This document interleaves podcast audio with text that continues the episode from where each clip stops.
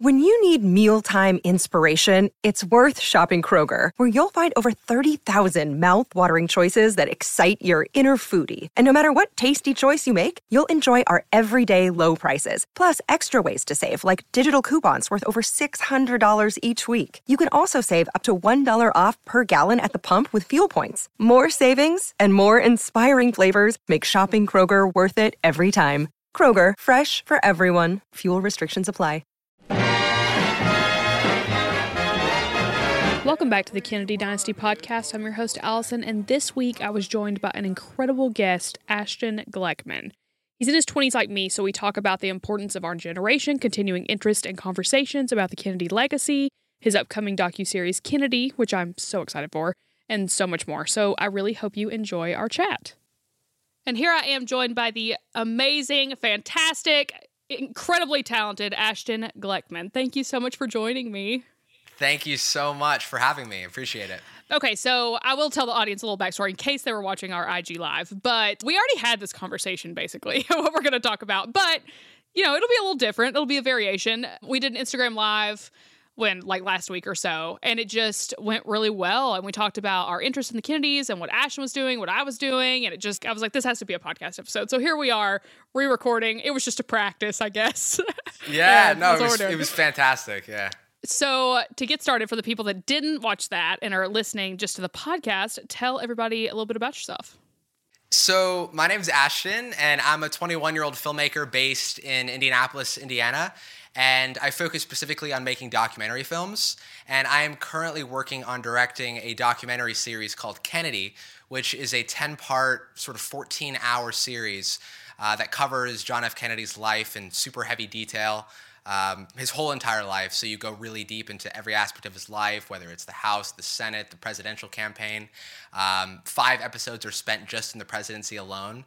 So this series, we're able to go deeper than ever before into the story of JFK.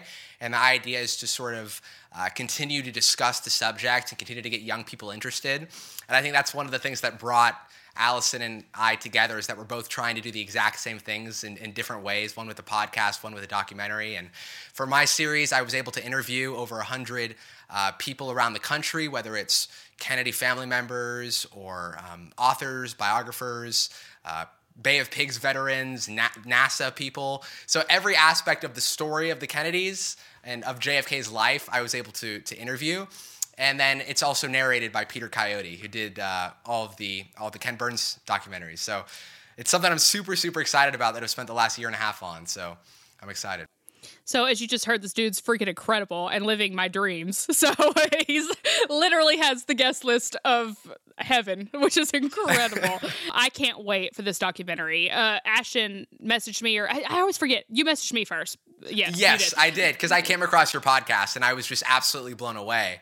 Um, because I, I mean, I think history history is a pretty remarkable thing because it could be sort of seen when you're a young kid as being this sort of stale, two dimensional subject. You know, things that just happened once. And I think the amazing thing about history is that history is so connected to the world that we live in. It's as easy as just looking on the news and realizing that all these historical events, whether it's the Kennedys in the 60s or the, the you know the Revolutionary era in the 1770s, all of it is connected to the world that we live in now. And so I just think that it's such an awesome subject. And for people like you and I that are young people that are also really interested in history, um, it's just something that I connected a lot. So I reached out to you, and uh, yeah. here we are. And here we are. And I swear, I feel like I've known you for years. Like, it's weird. Yeah. We've only talked a couple times, and we're like, bah, bah, bah, we talked for like 30 minutes before we even started recording. So yeah, it's no, nice exactly. to find other people that get it for sure. Um, it's fantastic. Yeah. So, what got you interested in the Kennedys? What was that initial thing that like gripped you in to where you knew you had to tell this story? I'd be super interested in hearing from you as well that exact same question. But for me, as early as I can remember, I just remember the inaugural address, like from being a really, really young kid in school. Um, and the inaugural address is obviously, you know, the first significant speech that a lot of people come across when dealing with JFK. But it just sort of opened up once I got to, you know, um, once I got to the age of 20 and I just started looking deeper and deeper into the story, I was just constantly blown away by the scale of the story because it's basically, it's so operatic. It, you know, you start out in Boston and you go all the way through and you've got him running for the Congress in 46, you know, wearing a back brace, walking up three deckers in Boston, you know, his his time running for the Senate and the, the sort of thousands of photographs of him standing on cars and him and Jackie running around everywhere. And the, the story itself is an incredible narrative with so many characters that I think um, really reflect on who we are it's a story that so much connects to who we are today. And so the Kennedys was was just a way to to look at you know humanity for me and so that's that's what connected me so much with it but it wasn't until the last couple of years uh, that it I realized that I really wanted to do something on the subject, and there was room to do it. There's only been a select amount of documentaries that have tried to cover his whole life. Um, you know, significantly the one with with PBS, but that was only what four four to six hours long or something like that. And so for me, it was how deep can we go? How much more can we uncover? Um, and then how how far can we take the audience through the story so that they feel like they've been through every day of the administration, that they've covered everything from the steel crisis to the Cuban Missile Crisis to you know the two days in June and '63. So, yeah, that was sort of what got me into it. What about you? That's so amazing. Um, I okay. So I started by Ryan, who's on here a lot. He reminded me that I watched a documentary freshman year of college that got like gripped me, and I kind of didn't shut up about the Kennedys for a minute after that. And so I think that I would just randomly watch stuff here and there. I love documentaries. I, I don't know why, but I just do. Poor Jeffrey. I hardly ever want to watch regular movies because I'm always like, let's just watch a documentary. Let's find something interesting. And so JFK always just I gravitated to that story just because it was so like you said, I mean, there was just so much to it. There, it's it wasn't like boring politics or boring history or boring anything to me. That was like there is just gripping stuff all throughout this in every single facet. So I even found uh, on my time hop, I saw a tweet pop up from like years ago, like five or six years ago, that was like, I watch a lot of JFK documentaries. Is that weird? Like I tweeted that apparently. And so I, I guess it was just an interest for years and years. And it got to the point with me that I had studied so much and started reading so much and just really interested that I realized that I was saying a lot about them in everyday conversation or I was tying things back to them. Someone could be like, oh, I, I, can't even think of an example. I mean, someone could bring up something, I'd be like, oh no, it was actually JFK that did this, you know, just like that. And then I was yeah. like, okay, this is a lot of information for me to withhold that no one around me actually cares about. Like, I need to find people that care along with yeah. me, you know? So um, I did. and now I feel like I just really, really deeply believe in continuing his legacy and his story and this family's story. And it's just so absolutely insane and interesting to me that this political figure is still so much more than just that. And so just people want want to know more and more and more. And so I think that's what it is. And another one of the amazing things, and this is something that I really uncovered along the process of making the documentary, because of course we know JFK as this sort of remarkably charismatic, attractive, stylish human being with an incredibly complicated, and though he only lived through to his 40s, an incredibly long life in this in the scope of all of the things that he was able to do in the time that he was on this earth. And I think that's the incredible thing. But one thing that like J. Randy Taraborrelli, who I interviewed uh, for the documentary series, he basically said this, and it, it blew me away. He said Kennedy never completely uncovered himself 100% at no moment in his life. He was such a complicated character, and his mind was just this endless chasm that you can continue to keep falling into. And he was constantly learning, he was constantly listening to other people. Um, he would read 12 newspapers every single morning in the White House. And um, you know, an incredible father who loved his kids so much. That's one of the things that I uncovered a lot too, is just how much time he spent with his kids in the White House. He would be in the middle of a meeting and his kids would be running in and he would basically ditch what he was doing and, and go romp on the floor with him. And so, all of those things together, you've got this complicated human being who, like us, makes mistakes, has faults, but is incredibly inspiring and really helped usher in this completely new era of politics and sort of rode on the back of that confidence that the country had after World War II, right? We came out, we defeated Nazi Germany, and there was this newfound sense of what we could become. And I think Kennedy so brilliantly sort of hooked into that.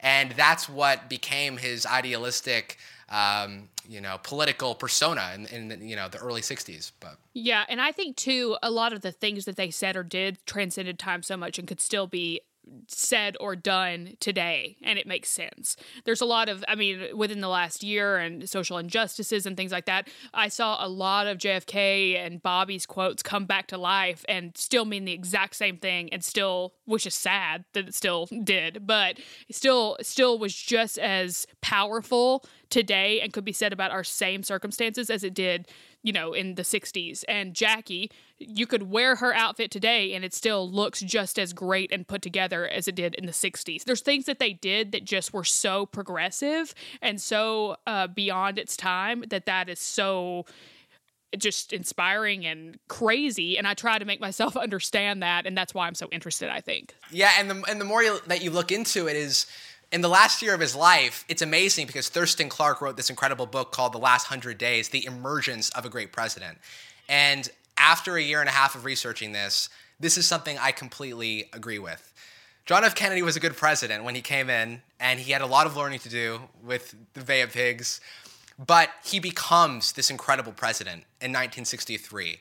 Um, you know, and it's the Cuban Missile Crisis that changes everything. Um, I spoke to a Harvard professor for the documentary, and he was talking just about how Kennedy was not the president that he thought himself to be, that other people thought themselves to be until after the Cuban Missile Crisis, when he basically helped save the world from annihilation. Literally. Um, yeah. Literally. Um, so he, he, he's a brilliant person to look into because he's someone who grows. He's not someone who, throughout his whole entire life, was this natural politi- politician who knew exactly how to speak correctly and knew how to talk to audiences. He was someone who went out there and you know had to learn the reins and basically becomes this this incredibly talented politician over time. You know, it wasn't overnight. And uh, I remember you mentioning this in the live, but he also was always open to advice, open to changing his mind, open to, you know, seeing things from a different in a different way. Like you said, he would reach out to Eisenhower and ask for advice, or there was just a real respect for other people, even if they didn't necessarily come from the exact same thought processes or backgrounds or anything like that. And I think that that's something that um, we all can look up to. Yeah, and taking responsibility. It, it's it's that amazing interview that he gives at the end of '62 after the missile crisis, and he's sitting down with you know people from CBS and NBC, and he basically goes, "The Bay of Pigs disaster of '61, we all." The, the advice was unanimous and the advice was wrong and it's my fault. He says it literally in the middle of an interview. Imagine a politician today taking full responsibility for uh, you know a decision that they made on television, you know, in front of the country while you're president. It's something that's really admirable um, the more that you look into it. I know, it really is.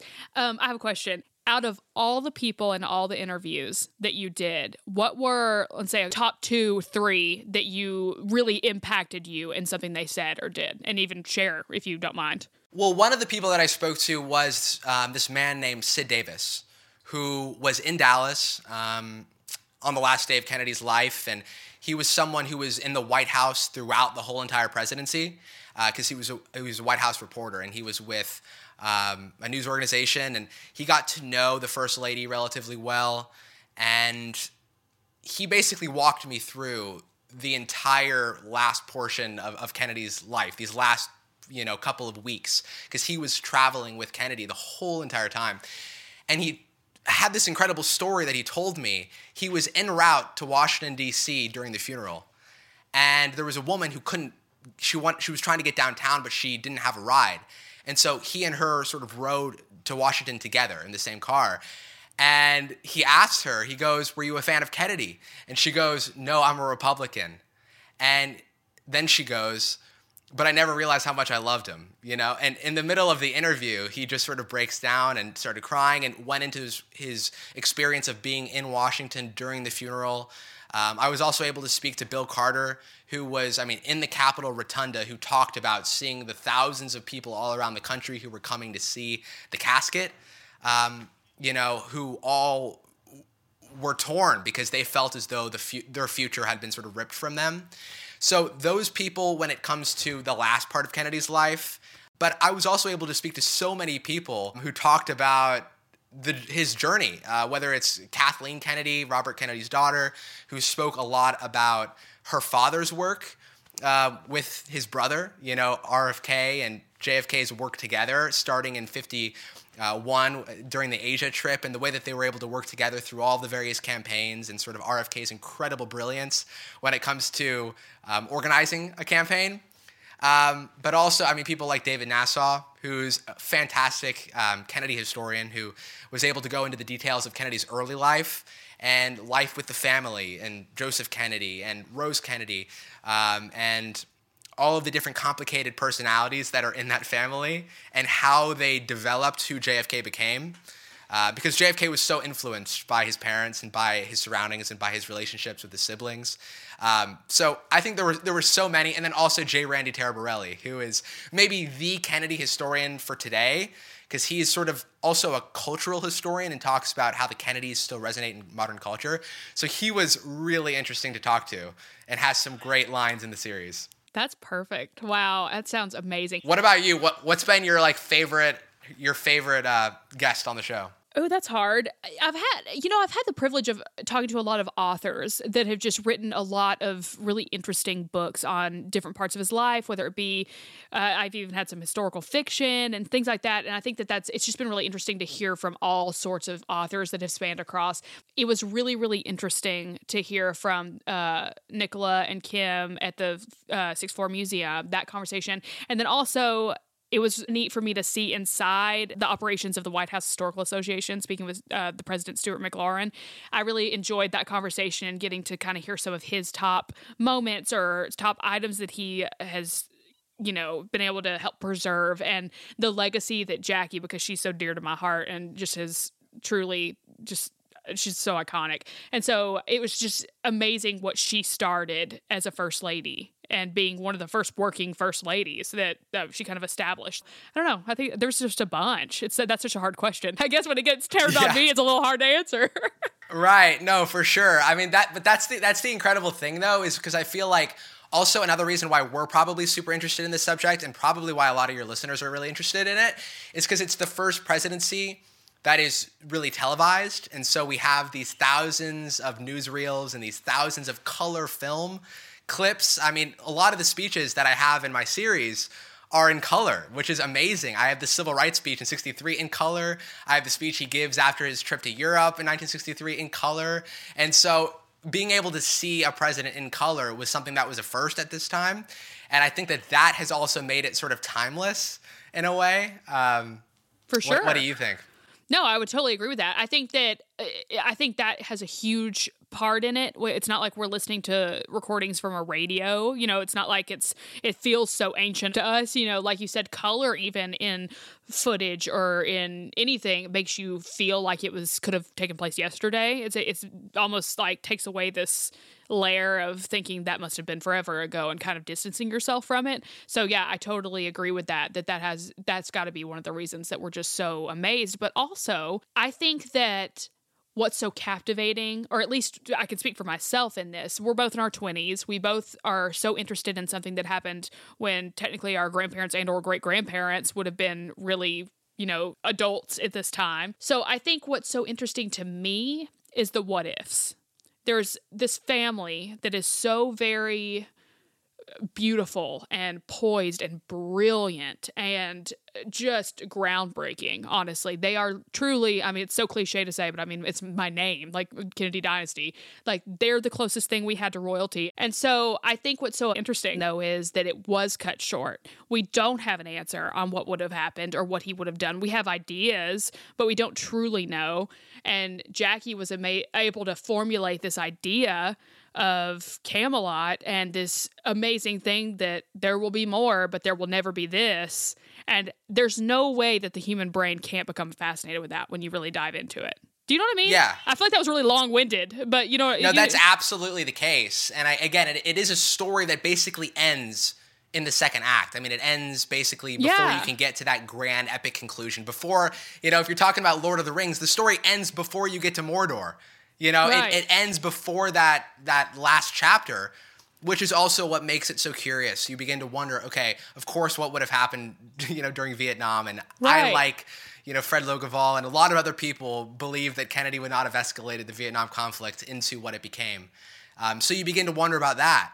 Um, you begin to realize the fact that Kennedy's presidency, there's more legislation actually passed since Teddy Roosevelt, decades before. So that's a very overlooked aspect of Kennedy's presidency. Is though you know a lot of people compare it to LBJ's legislation, the fact that there was a lot that got passed in Kennedy's presidency. Um, gosh, overtime, work compensation, the beginnings of, uh, you know, you have the Equal Pay Act of 63, you have the Clean Air Act, you have the fact that he was listening to environmentalists and was actually um, influencing legislation having to do with uh, preventing. Uh, peroxides from being used that were damaging human beings. Like all of this stuff yeah. began. The Navy SEALs, the Green Berets, this all began and, and really had its apex during this thousand days. So even though it's only two years, um, or, or, you know, a, a thousand days that he was in office, there's so much that happens, and there was so much that was going to happen. Uh, not only in the rest of his first term, but for his second term as well, because he would have been reelected, in, in my yeah. opinion. Oh, for sure. And on top of that, then we get four years, and then we get Bobby running. You're like, okay, here we go, here we go, we're back in it. And then, you know, tragically, he's assassinated. So there's another big, huge what if, you know? And it's just so many things that happen, so many tragedies, just so much of every single aspect that is gripping to our minds it happened. So that's why I feel like our generation is still, I mean, so polarized by them, so entranced in the story.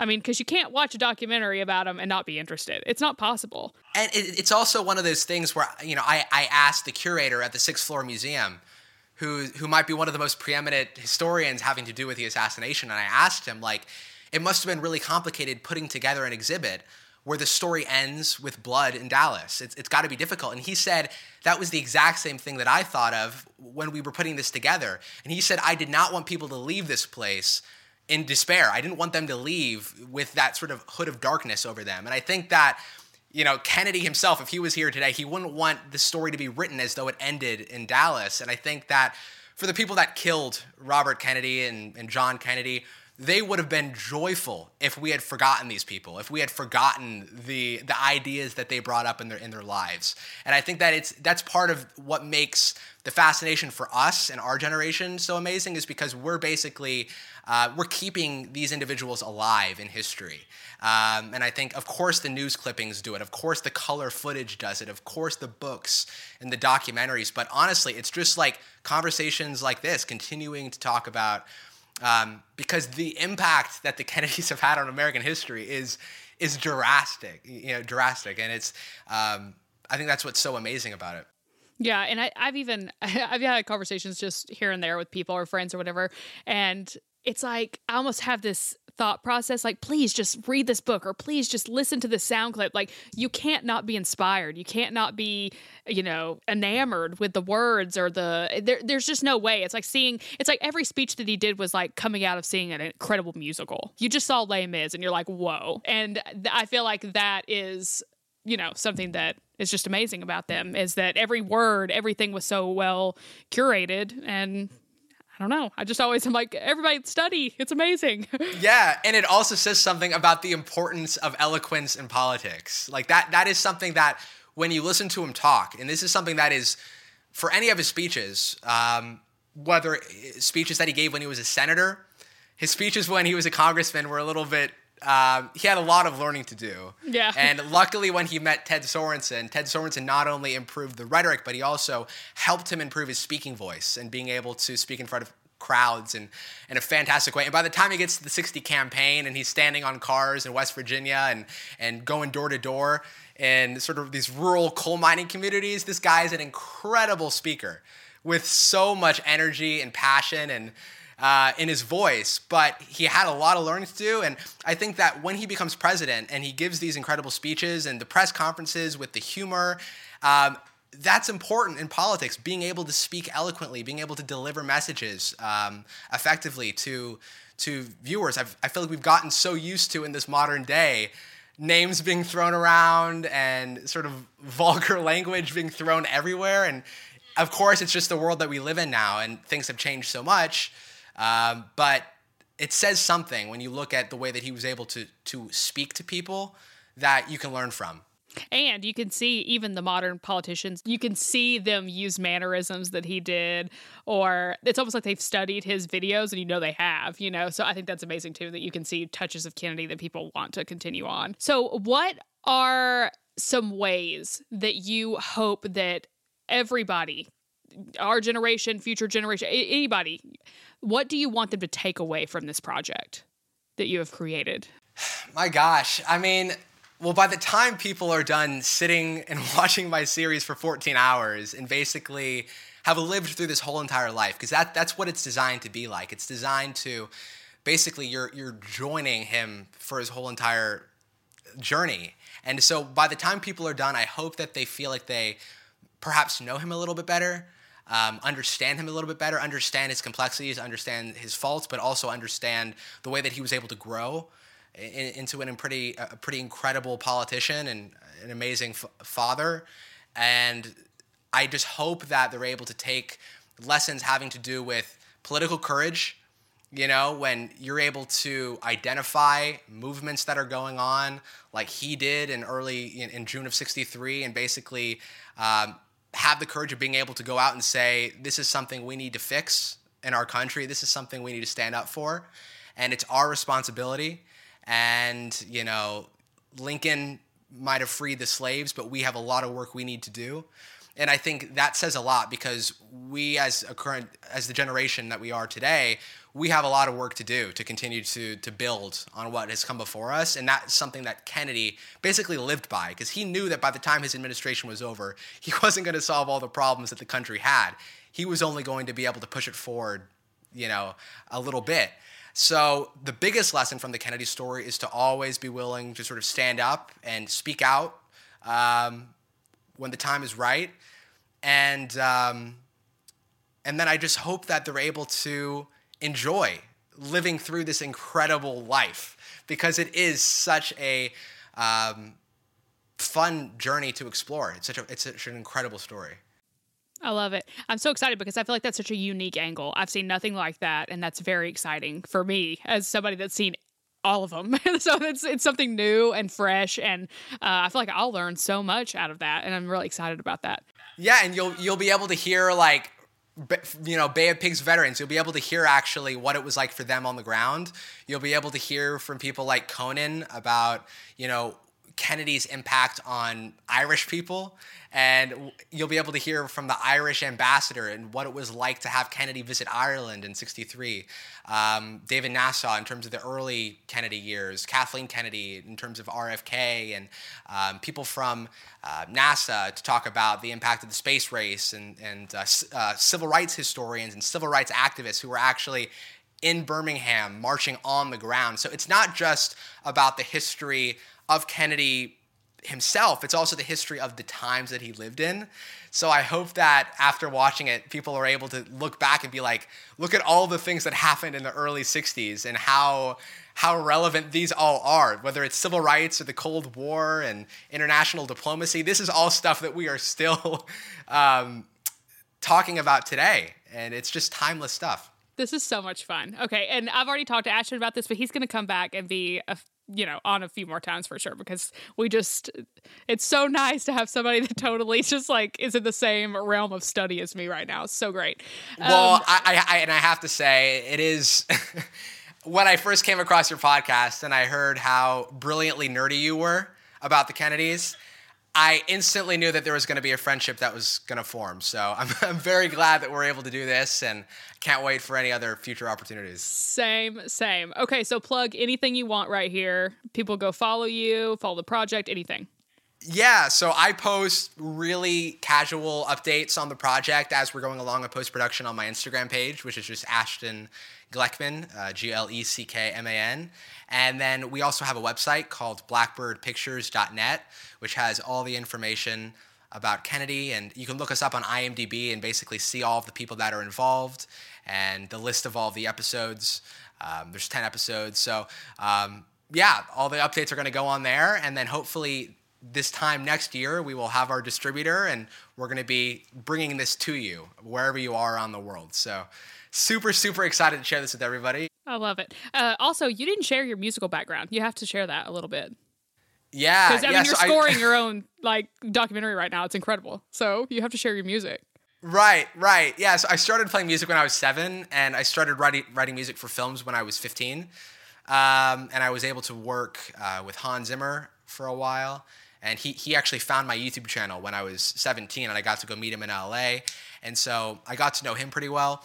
And um, I got to know Harry Gregson Williams, who did the Narnia movies and the Shrek movies. And so music for film is actually the first thing that I really did. And I'm scoring the Kennedy series with two other friends of mine. And there's like 10 hours of music to write for this thing. So it is more music than I've ever written in my entire life. And it's not simple music as well. There's a lot of orchestral um, kind of music throughout the series. Um, a huge scope to sort of cover. So yeah, and I also play guitar and drums and uh, record those all the time in the scores that I write. So yeah, That's so cool. All the talent in the world. It's awesome. All right. Well, thank you so, so much for joining me. I really appreciate it. And I can't wait to have you back on in the future. 100%. And thank you so much for having me, Allison. Appreciate it. Thanks for listening. Make sure to subscribe and rate the podcast five stars and write a positive written review if you like it. Visit the links in the episode description to follow me on Instagram and Ashton. And next week, Good Old Pryor is coming back on the podcast, so don't miss that one. And I will talk to you guys next week. Come on and vote for Kennedy, vote for Kennedy, keep America strong. Kennedy, he just keeps rolling up. Kennedy, he just keeps rolling up.